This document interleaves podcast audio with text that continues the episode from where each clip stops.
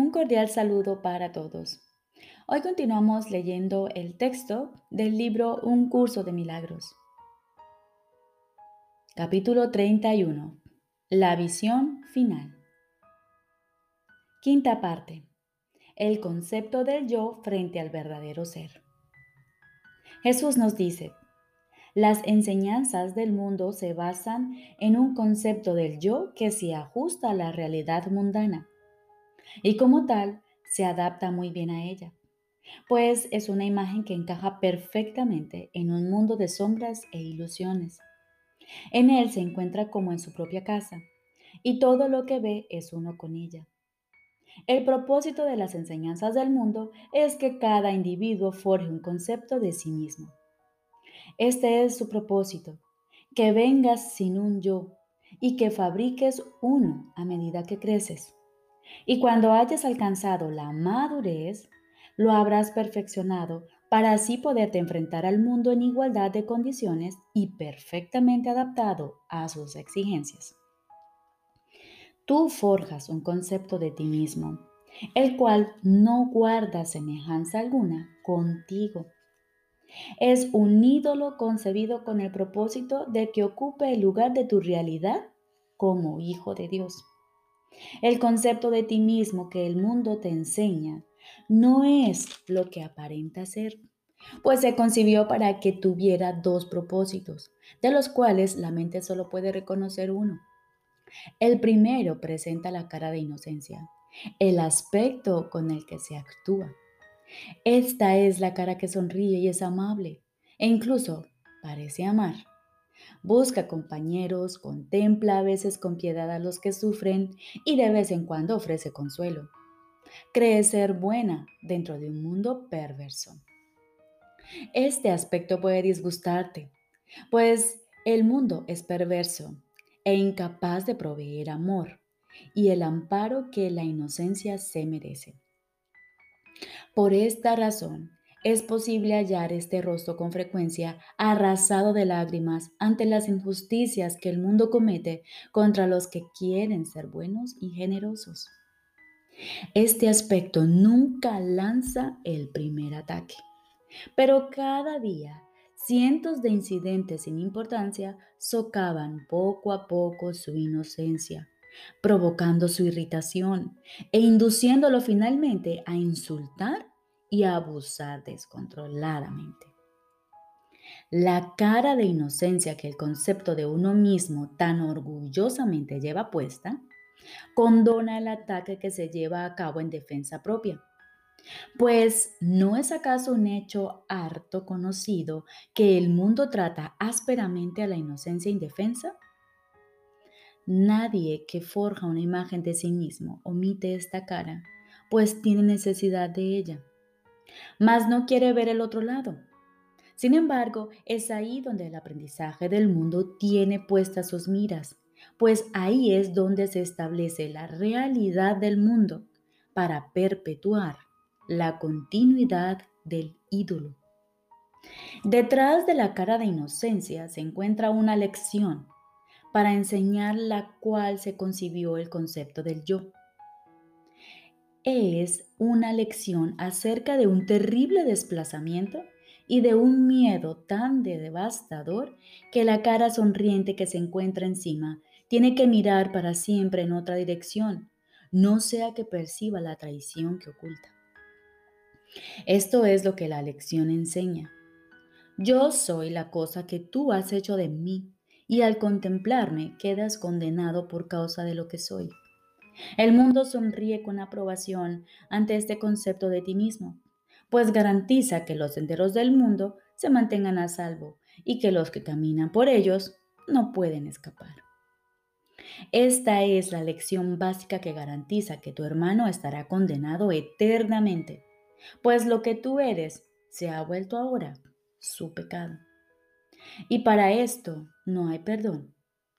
No importa ya lo que él haga, pues tu dedo acusador apunta hacia él sin vacilación y con mortal puntería.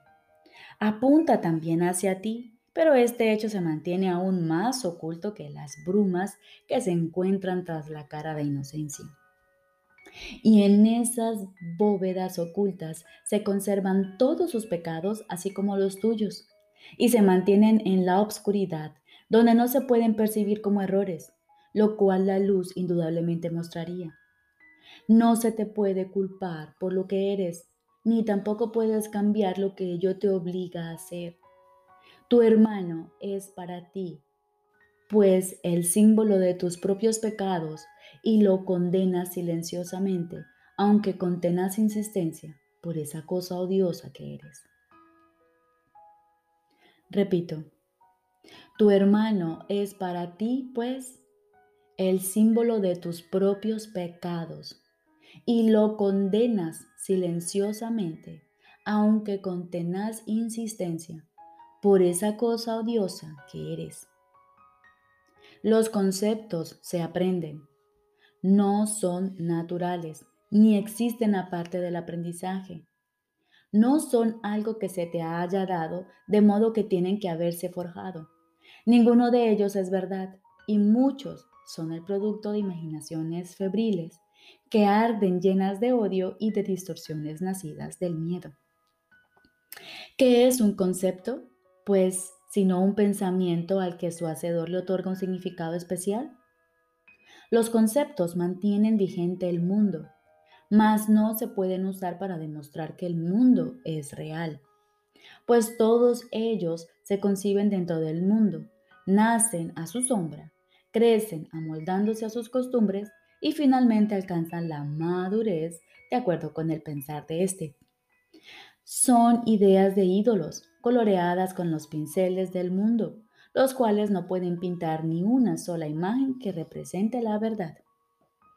La idea de un concepto del yo no tiene sentido, pues nadie aquí sabe cuál es el propósito de tal concepto, y por lo tanto no pueden imaginarse lo que es. Todo aprendizaje que el mundo dirige, no obstante, comienza y finaliza con el solo propósito de que aprendas este concepto de ti mismo, de forma que elijas atacar, perdón, de forma que elijas acatar las leyes de este mundo y nunca te aventures más allá de sus sendas, ni te des cuenta de cómo te consideras a ti mismo. Ahora el Espíritu Santo tiene que encontrar un modo de ayudarte a comprender que el concepto de ti mismo que has forjado tiene que ser deshecho si es que has de gozar de paz interior. Y no se puede desaprender excepto por medio de lecciones cuyo objetivo sea enseñarte que tú eres otra cosa. Pues de lo contrario, se te estaría pidiendo que intercambiases lo que ahora crees por la pérdida total de tu ser lo cual te infundiría aún mayor terror. Por tal razón, las lecciones del Espíritu Santo están diseñadas de manera que cada paso sea fácil. Y aunque a veces puede producirse cierta incomodidad y angustia, ello no afecta lo que se ha aprendido, sino que constituye una reinterpretación de lo que parecen ser las pruebas a su favor. Consideremos pues qué prueba hay de que tú seas lo que tu hermano hizo de ti. Pues si bien aún no te das cuenta de que eso es lo que piensas, es indudable que a esas alturas ya eres consciente de que te comportas como si eso fuese lo que piensas. ¿Reacciona él por ti? ¿Y sabe él acaso lo que va a ocurrir exactamente? ¿Puede ver tu futuro y determinar por adelantado lo que debes hacer en toda circunstancia?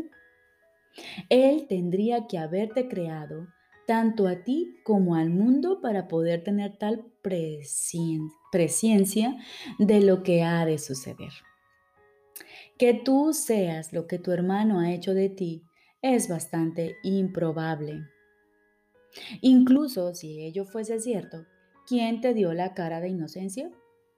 ¿Podría ser esta tu propia aportación? ¿Quién es entonces el tú que la concibió? ¿Y quién es el que se engaña con toda tu bondad y la ataca? Olvidémonos de la ridiculez de este concepto y pensemos simplemente en esto. Lo que crees ser consta de dos partes. Repito, Olvidémonos de la ridiculez de este concepto y pensemos simplemente en esto. Lo que crees ser consta de dos partes. Si una de ellas fue generada por tu hermano, ¿quién estaba allí para inventar la otra?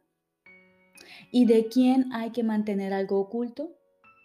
Aún si el mundo fuese perverso, no habría necesidad de ocultar aquello de lo que estás hecho. ¿Quién lo podría ver? ¿Y qué podría necesitar defensa sino lo que se ataca? Tal vez la razón de que este concepto tenga que mantenerse oculto es que de ser expuesto a la luz, el que pensaría que no es verdad eres tú. ¿Y qué le ocurriría al mundo que ves si todos sus pilares se eliminasen? Tu concepto del mundo depende del concepto que tienes de ti mismo. Y ambos desaparecerían si cualquiera de ellos se pusiese en duda. El Espíritu Santo no quiere precipitarte al pánico. Por lo tanto, lo único que te pide es que por lo menos estés dispuesto a plantearte una simple pregunta. Hay alternativas con respecto a eso que crees ser. Podrías, por ejemplo, ser lo que has elegido que tu hermano sea. Esto ubica el concepto del yo más allá de una condición de ser algo completamente pasivo, por lo menos allana el camino para que se pueda tomar una decisión consciente y para reconocer, aunque sea parcialmente, que tuvo que haber tenido lugar alguna interacción. Se entiende en parte que tú elegiste por los dos y que lo que él representa tiene el significado que tú le diste. Ello muestra también algunos atisbos de visión con respecto a la ley de la percepción, según la cual lo que se ve refleja el estado mental del perceptor. Mas, ¿quién eligió primero? Si tú eres aquello que elegiste que tu hermano fuese, tuvo que haber alternativas entre las que elegir.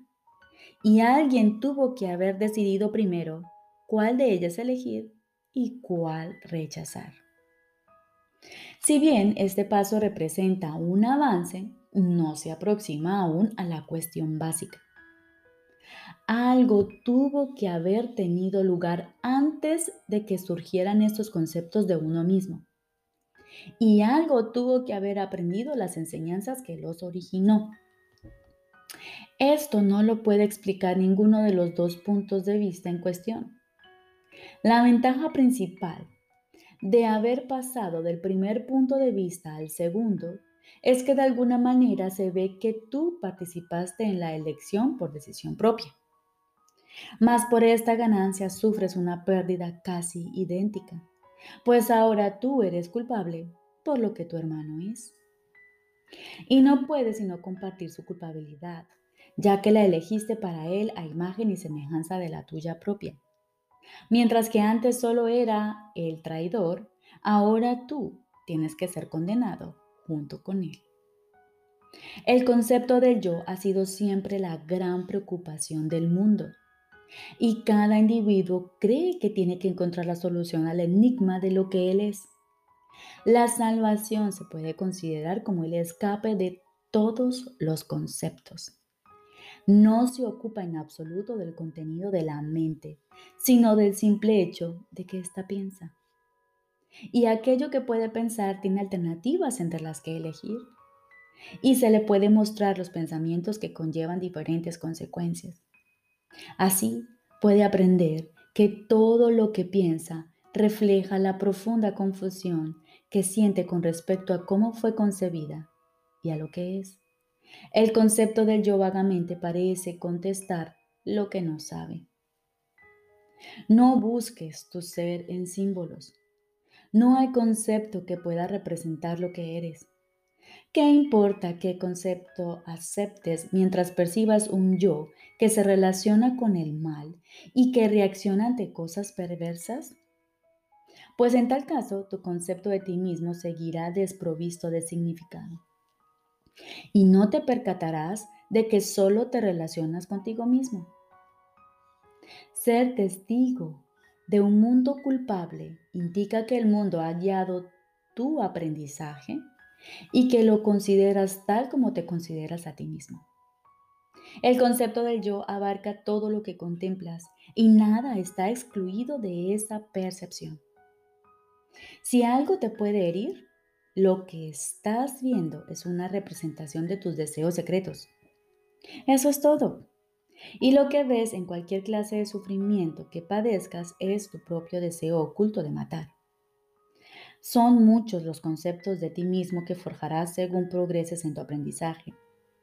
Cada uno producirá cambios que se verán reflejados en tus relaciones, conforme la percepción que tienes de ti mismo vaya cambiando. Y cada vez que tenga lugar un cambio, se producirá en ti cierta confusión. Mas siéntete agradecido de que el aprendizaje del mundo vaya soltando la presa que había hecho en tu mente Descansa seguro y contento en la confianza de que finalmente desaparecerá por completo y dejará a tu mente en paz. El papel de acusador se presentará en muchos sitios y de muchas maneras. Y en cada caso parecerá acusarte. Mas no temas que no vaya a ser erradicado. El mundo no puede hacer que aprendas estas imágenes de ti mismo, a no ser que tú desees aprenderlas. Llegará un momento en que todas desaparecerán y te darás cuenta de que no sabes lo que eres. A esta mente abierta y receptiva es a la que la verdad retorna, sin impedimentos ni limitaciones. Allí donde todos los conceptos del yo han sido abandonados, la verdad se revela tal como es. Cuando todo concepto haya sido cuestionado y puesto en tela de juicio y se haya reconocido que está basado en suposiciones que se desvanecerían ante la luz, la verdad quedará entonces libre para entrar a su santuario, limpio y despejado ahora de toda culpa. No hay afirmación que el mundo tema oír más que esta. No sé lo que soy. Por lo tanto, no sé lo que estoy haciendo, dónde me encuentro, ni cómo considerar al mundo o a mí mismo. Repito, no hay afirmación que el mundo tema oír más que esta. No sé lo que soy, por lo tanto, no sé lo que estoy haciendo, dónde me encuentro, ni cómo considerar al mundo o a mí mismo. Sin embargo, con esta lección nace la salvación y lo que tú eres te hablará de sí mismo.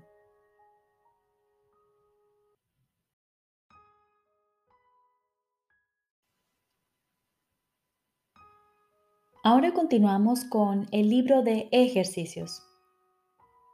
Tercer tema especial. ¿Qué es el mundo? El mundo es una percepción falsa. Nació de un error y no ha abandonado su fuente. Persistirá mientras se siga abrigando el pensamiento que le dio vida. Cuando el pensamiento de separación haya sido sustituido por uno de verdadero perdón, el mundo se verá de una manera completamente distinta, de una manera que conduce a la verdad en la que el mundo no puede sino desaparecer junto con todos sus errores. Ahora su fuente ha desaparecido, al igual que sus efectos. El mundo se fabricó como un acto de agresión contra Dios. Es el símbolo del miedo. Mas, ¿qué es el miedo sino la ausencia de amor. El mundo, por lo tanto, se fabricó con la intención de que fuese un lugar en el que Dios no pudiese entrar y en el que su Hijo pudiese estar separado de él. Esa fue la cuna de la percepción, pues el conocimiento no podría haber sido la causa de pensamientos tan descabellados. Mas los ojos engañan y los oídos oyen falsedades. Ahora es muy posible cometer errores porque se ha perdido la certeza. Y para sustituirla nacieron los mecanismos de la ilusión, que ahora van en pos de lo que se les ha encomendado buscar. Su finalidad es servir el propósito para el que se fabricó el mundo, de modo que diese testimonio de él y lo hiciera real. Dichos mecanismos ven en sus ilusiones una sólida base donde existe la verdad y donde se mantiene aparte de las mentiras. No obstante, no informan más que de ilusiones, las cuales se mantienen separadas de la verdad. Del mismo modo en que el propósito de la vista fue alejarte de la verdad, puede asimismo tener otro propósito. Todo sonido se convierte en la llamada de Dios. Y aquel a quien Dios designó como el Salvador del mundo puede conferirle a toda percepción un nuevo propósito. Sigue su luz y verás el mundo tal como Él lo ve. Oye solo su voz en todo lo que te habla y deja que Él te conceda la paz y la certeza que tú desechaste, pero que el cielo salvaguardó para ti en Él. No nos quedemos tranquilos hasta que el mundo se haya unido a nuestra nueva percepción. No nos demos por satisfechos hasta que el perdón sea total. Y no intentemos cambiar nuestra función. Tenemos que salvar al mundo, pues nosotros que lo fabricamos tenemos que contemplarlo a través de los ojos de Cristo, de modo que aquello que se concibió para que muriese pueda ser restituido a la vida eterna.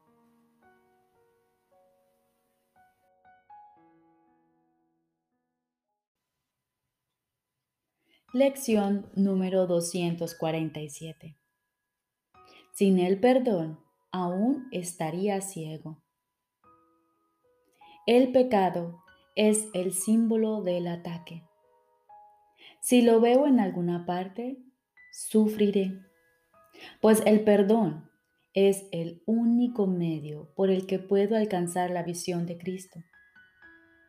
Permítaseme aceptar que lo que su visión me muestra es la simple verdad y sanaré completamente. Ven hermano, déjame contemplarte. Tu hermosura es el reflejo de la mía, tu impecabilidad la mía propia. Has sido perdonado y yo junto contigo. Así es como quiero ver a todo el mundo hoy. Mis hermanos son tus hijos. Tu paternidad los creó y me los confió como parte de ti, así como de mi propio ser. Hoy te honro a través de ellos y así espero en este día poder reconocer mi ser. Y ahora aguardamos nuevamente en silencio acallamos nuestra mente y nos disponemos a escuchar a nuestro Padre. Estoy seguro de que Él te hablará y de que tú le oirás.